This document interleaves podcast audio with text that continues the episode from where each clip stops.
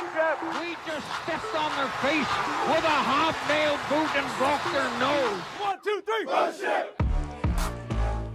Welcome to the Title Run Podcast. I'm your host, David Bethay, coming to you today from the Death Star Studios, talk to you about some high school football. We usually schedule one podcast a week, but we decided to throw in this emergency podcast to cover some breaking news in the world of high school football, which more or less is a major sport here in Georgia. So if you're new to the show, please follow us on Twitter or Facebook. You can also email us at titlerunsports at gmail.com. And you can listen to the podcast on iTunes, Spotify, or any major podcasting platform. Sorry for that little fit of laughter you probably heard. Uh, Billy the intern put me on the wrong microphone, and it took four takes for us to get it fixed. And this is why we pay Billy what he gets paid. All right, so moving on. There was some major news today from the GHSA, which is the governing body of high school sports here in Georgia. As many of you listeners know, I coach football in Metro Atlanta in a Gwinnett County high school. So today's decisions affect my livelihood in more ways than one. So today it was decided that the GHSA would delay the start of the season by two weeks, moving the start date from August 21st to September 5th. The teams are going to maintain a 10 game schedule, and the GHSA will maintain a 32 team, five week playoff. So that's what was decided, but what were some of the other options? So essentially, there were five options that were on the table. The first was to start on time and play a regular schedule. The second option was to shorten the season and or shrink the playoffs, which a number of other states have done. They've shortened the season to eight or seven games, and instead of taking 32 teams to their tournament, they may only take 16 or even eight in some states. The third option was to delay the start of the season. The fourth option was to move the season to the spring, which has been done in some states. California just announced that they are moving the start of their football season to either December or January. And the last option, which is the one that no one wanted, was to completely cancel football and all other fall sports. So, what would be the drawbacks of each? If you started on time, which would have been essentially playing a scrimmage game in about two weeks and then playing the first regular season game about two weeks after that, you end up with a restart of football and school at a time when the COVID cases are astronomically higher than they were when school ended in March, and the situation where kids have not even put on pads yet. The GHSA allowed teams to start practicing back in June 8th, but with all kinds of restrictions. So, for the majority of the month of June, all coaches could do was work out their players through weightlifting and then run their players on a track. They loosened those restrictions after the week of the 4th of July, which is the GHSA's dead week, and allowed teams to use a ball and to actually do football related activities on the field. The problem is that we were put in groups of 50, and the 50 included the coaches, meaning that teams had to split their players and their coaches into different groups. So the end result of that is that we have coaches that have not worked with their starters because their starters are in a different group than they are. Our outside linebackers coach has yet to work with his starters, and our tight ends coach has yet to work with his starters. I personally have yet to see any of the kids in this JV group for my position. So if you were to start the season with the regular schedule at the regular time, you would have kids playing in games that had just put on pads two weeks before. And here's what's so different about high school football. In high school football, you have kids that have literally never put on a helmet before, never put on pads before, never gotten in a stance. So with high school football, you are starting from ground zero with some of these kids. So the idea of playing a game two weeks after some of these kids take their first step onto a football field to put on pads and do these other things is just insane. You're asking for all kinds of conditioning problems and injuries because kids don't know how to block and tackle, fall, and do football movements safely. They still have to be taught. And two weeks is not enough time to teach those things and then prepare to do any kind of competent scheming for a real game. So another option would be to sh- shorten the season and shrink the playoffs. But the problem with that is that it limits revenue, and I'll come back to talking about the money at the very end. But revenue is a big part of this decision. But shortening the season and shrinking the playoffs would limit revenue and cut out a lot of deserving teams. And I know you listen and you say, oh, okay, well, sour grapes, you didn't make it. But to give you an example, in Region 1, which is the South Georgia region in both 6A and 7A, they generally will finish the regular season with at least three or four teams in the region of five or six total teams ranked in the top 10. So if you cut that region down to two playoff spots or even one, you're cutting out maybe two or three top 10 teams from making the playoffs. And in the sense of fairness, you do want to try to get as many of the best teams in the playoffs as you can.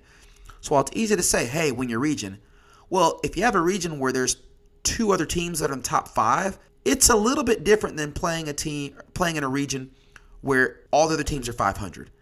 And so shortening the season and shrinking the playoffs would solve some problems, but it create the problem of limited revenue and having a very, very unbalanced tournament for your championship.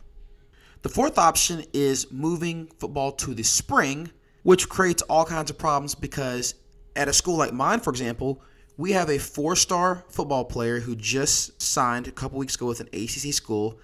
And being that he is an excellent student, also, he is going to graduate in December to enroll early at his school. That's the same situation with numerous schools around the state of Georgia because there are numerous elite athletes around the state of Georgia. So for schools like mine, we would have to play our football season in the spring without our best player. And that'd be the case for a lot of other schools those kids are going to go to their colleges and play, and you're going to see a huge decrease in the star power and the quality of the high school football because you're going to have a majority of the state's best players leaving to go to college and not play. Moving the season to the spring creates that problem, in addition to the problem of having the revenue move to the spring when it's really needed earlier in the school year. And again, I'll come back to that in just a moment. The fourth option, and I think I said the last one was actually the fourth option, but this is actually this is truly the fourth option, is delaying the start of the season. So this is the option that Georgia actually went with, and the difficulty with this is that it's going to either eliminate bye weeks or it's going to push the games up until Christmas. So a typical high school football season is 17 weeks. You have games like the Corky Kell Classic that are played week zero in air quotes, and then typically teams have a bye week, and then 10 regular season games, and then a five round playoff. So your typical high school football season lasts 17 weeks.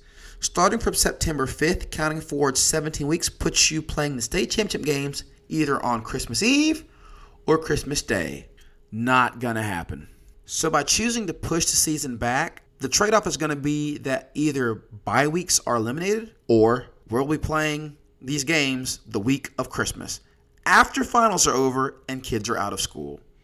The final option, of course, would be to cancel football and all fall sports, which was easily the least palatable option for the reasons of the lack of revenue schools would get from the football gates and the general outrage that would stem from canceling what is easily the South's favorite sport and what is also a source of pride and unity for a lot of communities in the state of Georgia. So I've hinted at the problem of money several times, but the question is why does the money matter? I'll put it this way my school does not draw huge crowds to a lot of our games. We play our crosstown rival, our best gate last year was somewhere around $24,000 on our end. By comparison, the lacrosse program that I'm also responsible for running runs on a budget of $11,000 for boys and girls lacrosse combined. So, to put it in perspective, one really good football gate probably generates enough revenue to pay for four or five other sports. Think about sports with low overhead like golf, tennis, cross country, track. A few good gates for a football season pays for all of those sports. So if you cut out football in the fall, there is no money to pay for the sports because those sports do not generate revenue there are some schools in my county that have elite programs in basketball, like Norcross, or baseball, like Parkview, who's a multiple time state champion and national champion. But for most schools, baseball, soccer, basketball are sports that lose money. And so without that huge income from football gates in the fall, you may have to cancel all sports for the entire school year. So if it did reach a point where the COVID cases decreased in January and you felt comfortable going with athletics, because there was no football, there's now no money to pay for those sports, and everybody loses. Now, it goes without saying that the most important thing here is the health and well being of the student athletes and also coaches. And as a coach, I would like to stay healthy. So the question then becomes well, what's the protocol for a positive test? What things were they doing to keep kids safe? Obviously, high schools do not have access to testing, so If a kid has symptoms or test positive, they have to isolate for 14 days from the onset of the symptoms. And this is also the case if someone in their family shows symptoms, which we're currently going through right now. They must remain isolated until at least 14 days pass and they are symptom free for at least two days. Or in that time span, they must have two negative tests. We're also being required to do things like spray disinfectant on all the bars and wipe down the weight room between each session. We are not allowed to use the locker rooms right now. We're having to spray down the helmets because the kids were given their ability to use helmets on Monday. We're having to spray down with disin- and disinfect helmets after each day. So these are very, very minor precautions, but it's the best we're able to do right now. And the real question is what's going to happen when a kid tests positive?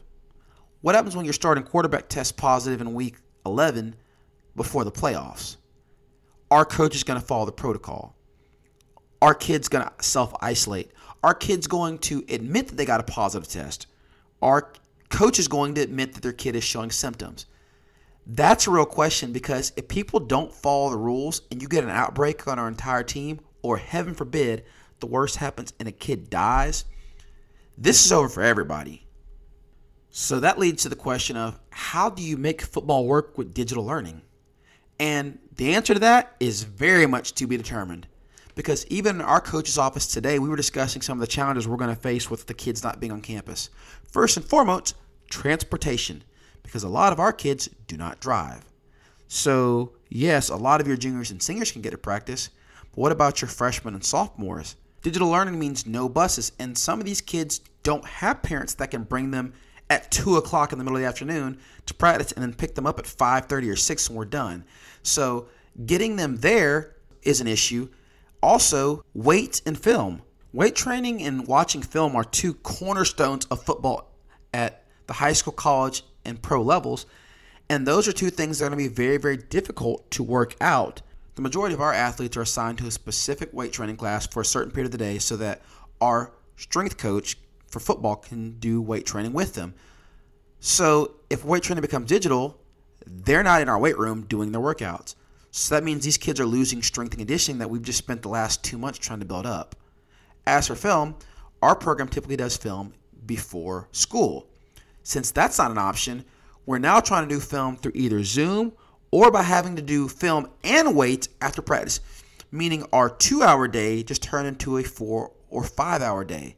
And is that even feasible? Can you keep kids there for four or five hours? It's a lot of difficult decisions that are going to have to be made, and a lot of compromises are going to have to be made to try to make this work so we can have something resembling good high school football. So, again, what would happen if they had decided to cancel the season? The good thing is that, yeah, you do limit the concerns for health and safety because, yeah, locker room is probably not the best place to avoid spreading a virus that's transmitted through droplets.